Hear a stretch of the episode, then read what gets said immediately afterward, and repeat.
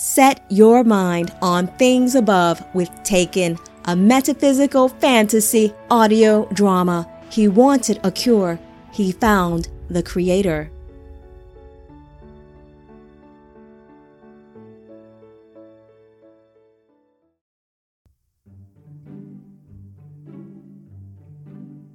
Chapter 5 Heaven's Realm I have longed for this day. Finally, the beloved has answered my petition. Anami peered at his find, poking it in the stomach. Wake up, it! Delmar looked over his shoulder, doubtful. What is it? Does the strength of Michael's host not recognize what lies before him? No, I don't. Delmar's tone was dry. But I'm sure you're going to tell me, he said, knowing his friend's flair for the dramatic. Why, this is none other than a man of dust, a human. But humans dwell in Adam's realm. What's it doing here?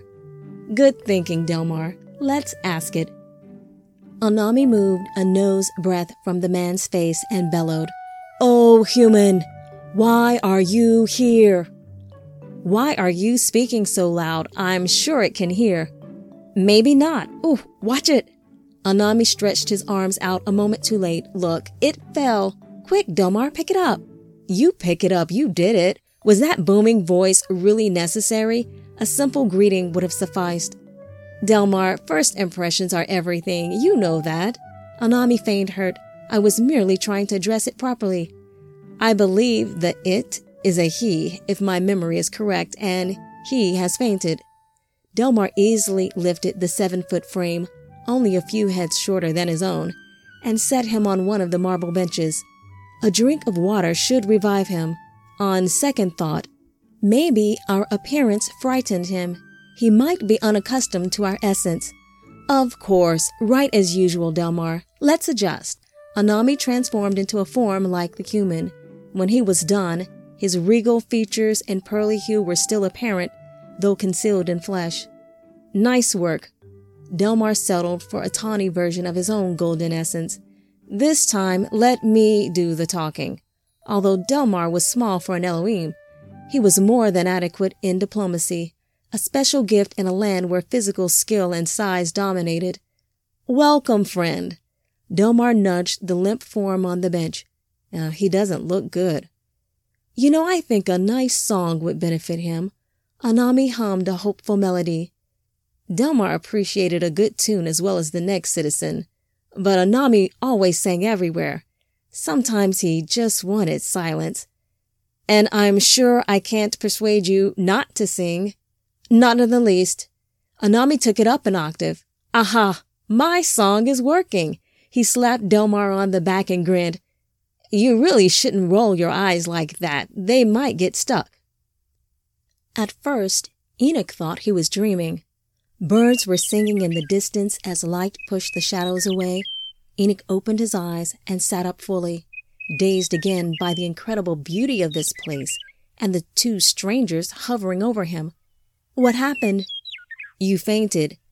Delmar offered him a cup of water. But I saw lights approaching. Did you see them? There were two, I believe. I think they were talking. So you could hear. I thought so. See, Delmar, there was no reason for concern. Anami shed his human form. Ah! Enoch fell back, shielding his eyes. Be at ease, friend. We are the two you saw approaching, Delmar said. Cover yourself, Anami, so our guest may be comfortable. Anami transformed again into a man of flesh. For a moment, Enoch was dumbfounded. Then he poked Anami hard and jiggled him in the stomach, jumping back three spans when Anami burst into peals of laughter. This is no dream. Delmar, he is so funny. Delmar just shook his head. Enoch, I do apologize for our lack of decorum. No, I am most sorry for the intrusion. No harm done. Anami held his side, still chuckling in between breaths. So does clarity damage your eyes? Clarity? We exhibit clarity here in all its nuances. You'll become accustomed to the brilliance, Though I must admit, I do understand how you feel. When the beloved shows himself in all his clarity, it can be most overwhelming. I almost have to leave his presence, Anami said. The beloved? Who is that? Excuse me, friend, Delmar said, but I believe proper introductions are in order. I am Delmar, Chief Strategic Analyst, Alpha Company, and this is Anami, Chief Archery Specialist. I am Enoch, son of Jared, and a seventh son of Adam. I guess you could call me the hope of the tribe of Seth and the chief Alpha Tracker. Well, sort of. Enoch stopped short as he remembered he could not find his way out. Excuse me, I do not mean to be rude, but what sort of men are you? We are not men. Anami stifled a chuckle. We are sons of the Ancient One. Adam had brothers? Enoch's eyes widened. The elders never mentioned any brothers of Adam, unless the Ancient One created brothers of Adam that did not sin and were not exiled from the garden. Enoch rushed on, speaking faster and faster. Praise the light! The elders will be elated to learn we still have kinsmen dwelling in the garden. No, friend, you misunderstand. Delmar interrupted. We are not brothers of Adam. We sons of the Most High were created before the beloved formed Adam. Where do you believe yourself to be? The Garden of Eden, Enoch said, ignoring the strange sensation in his gut. Anami burst into laughter. Friend, you are quite mistaken. This is not the Garden of Eden. This is the Garden of God. Glory of heaven's realm. Wait! Anami thrust his arms forward a moment too late. He's done it again. Quick, Delmar, pick him up. Why must you keep on shocking people and carrying on? Everything is not a joke, you know. Well, how was I to know he would? See, Delmar, he's coming around now. Anami smiled broadly as he gave Enoch a hand. Enoch steadied his weakened knees and sat on the bench, noticing for the first time the intricate craftsmanship and pulsating frame. Two eager faces towered over him with a bizarre mixture of curiosity and concern. Friend, tell me, will you be falling down frequently? Because if you will, I would be most happy to take you to a very soft place where you can faint or whatever that flopping thing is as much as you like. Just ignore him, Enoch. Delmar sat on the bench opposite him. We are terribly sorry for the surprise. We didn't realize you would react so strongly, Delmar said tactfully, or come here without knowledge of your destination. I believe what we would like to. How did you get here? Anami asked, cutting Delmar off. Sons of Adam are not permitted. Enoch flinched at Anami's sudden change in disposition. I, I don't know really, he stammered. Anami selected an arrow from his archer's sack. Enoch, familiar with the bow himself, knew his next words were critical. I was looking for Alru that grows along the cliffs of the edge of the hidden garden. Alru? Delmar asked. We need it desperately to ward off the sickness. Enoch pointed toward his pile stacked neatly by the river. You mean the loquiva of El, which bears healing? Delmar said, recognizing the familiar plant. It restores us, Enoch said. Without Alru, we will suffer horribly until the bearer of the seed destroys the serpent. That still doesn't answer the question. Anami's voice was steely. How did you get here? I was gathering Alru on the cliffs when a great flying beast raised himself against me, an image of the Ancient One, and attacked me. As I was fighting the ferocious dactyl, Great thunder shook the ground and lightning filled the sky and scared the creature away. Yet I was doomed, for I had stared in the face of the Ancient One's guardian and he set himself to slay me. Go on. Anami dropped his bow and leaned forward. What happened next? Well, Enoch said, adopting the foreboding tone of a village talebearer. Out of nowhere, a hand grabbed me. No! Anami shouted with all the delight of a child hearing a favorite bedtime story. Yes, and a man called my name, saying, Enoch, Enoch, follow me. And then, Anami asked, he led me to a hidden cave in the cliffs, and I ran as fast as I could to keep up with him, but he was always just out of reach. The cave swirled and twirled through blackness, and I banged myself up, trying not to fall, as it twisted and turned, then suddenly the stranger walked through the light at the end of the tunnel, and I followed him. Next thing I knew, I was here. Where is the man who brought you here? Delmar's tone was sharp. I don't know. When I heard you two coming, I thought he was returning with help. I must find him. I do not know the way back to the cave which led me here. I searched everywhere and can't find it. I see. Delmar paced around the bench. Delmar, do you think it could be? Anami began. Enoch, what did this man look like? Delmar asked. Well, he was. Actually, he kind of looked like my cousin Tubal-Cain or one of his tribe. How do they appear? Delmar asked. Larger than me, taller, with thick limbs, dark eyes usually, though not always. But this man's eyes were dark and he wore his hair in long cords, Enoch said. He was moving fast. I did not get a good look. It could be. Anami immediately fell prostrate. Delmar emulated the move almost as quickly. Enoch swung around to see the cause. A great light shined even brighter than the brilliance of Anami and Delmar's pure state combined. It was more than white. Enoch couldn't think of a color to describe it. It was almost the absence of anything, yet somehow the sum of everything in one magnificent burst, illuminating everything in its path.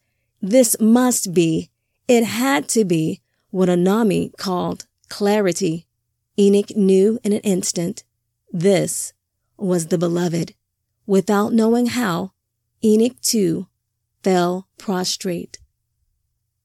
Rise, friends, the beloved said gently. Enoch hesitated before standing.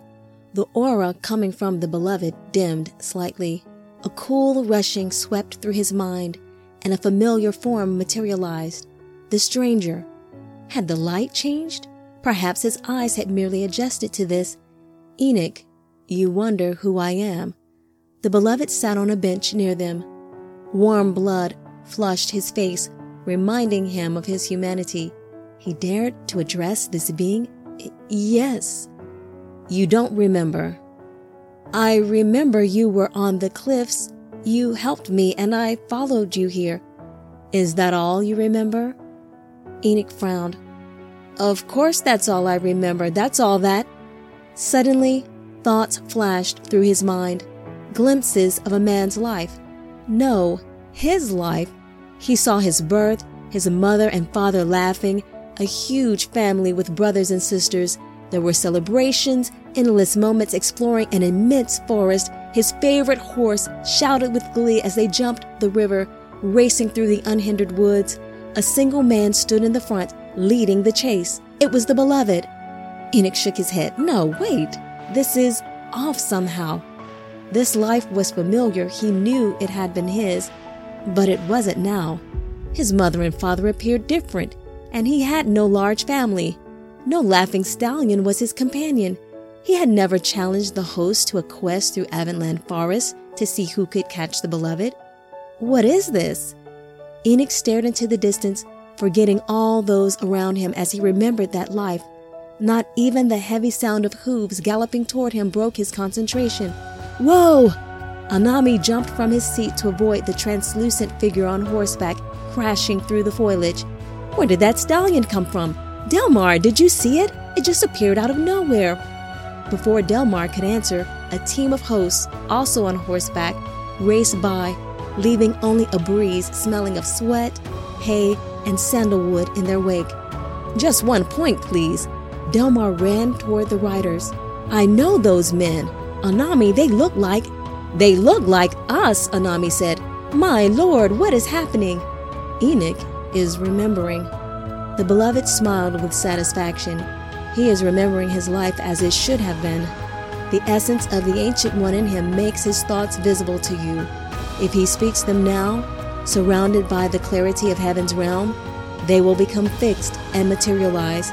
His old life will disappear completely, and he will enter his alternate reality. He must return before he forgets his former life. Delmar and Anami stood spellbound. Apparently, Anami and Enoch had been great friends in this reality. Look, Delmar, I'm in the lead now. I'm winning the chase. Enoch, the beloved said forcefully. His firm voice shook the thoughts from Enoch's mind like ripe plums dropping from a tree. Enoch had no choice in the matter. Slowly, the ever bright images faded into the crisp light of heaven's realm. Enoch sighed as he released the thoughts and stared into the beloved's eyes. You are the image of the Ancient One, he said confidently. Enoch, it is time for you to take the Alru back to Adam's realm. What? What is Alru? Where is Adam's realm? Enoch peered at the beloved with curiosity and a bit of disappointment. Why did you stop the chase? The elders at the tribunal wait for your return. You must deliver the Alru before your cousin Tubal-Cain. The people suffering from the sickness need you. Pinpricks tickled his mind until he had a clear vision of the camp. The elders decreeing the contest, he and Tubal-Cain running toward Avenland Forest, the fierce confrontation with the hungry Dactyl, and his escape from the cliffs. The forgotten sense of urgency returned with a rush. Yes, of course, my lord. Anami and Delmar, the beloved called the two officers. Make sure Enoch returns safely with the Alru. Take Azam with you. Adhere to the code. Yes, my lord. Anami and Delmar bowed low. Before they could rise, the beloved was gone. This concludes this chapter of Taken, a metaphysical fantasy audio drama. If you enjoyed this excerpt and just can't wait for the next chapter, download Taken ebook through Amazon Kindle and read it for free with Amazon Prime. Also, please check back for upcoming chapters of Taken on this podcast. Remember, eye has not seen, nor ear heard, nor have entered into the heart of man the things which God has prepared for those who love him. Please share this uplifting read with your friends and get ready to soar. Thank you again for listening and may the favor of the ancient one be on you.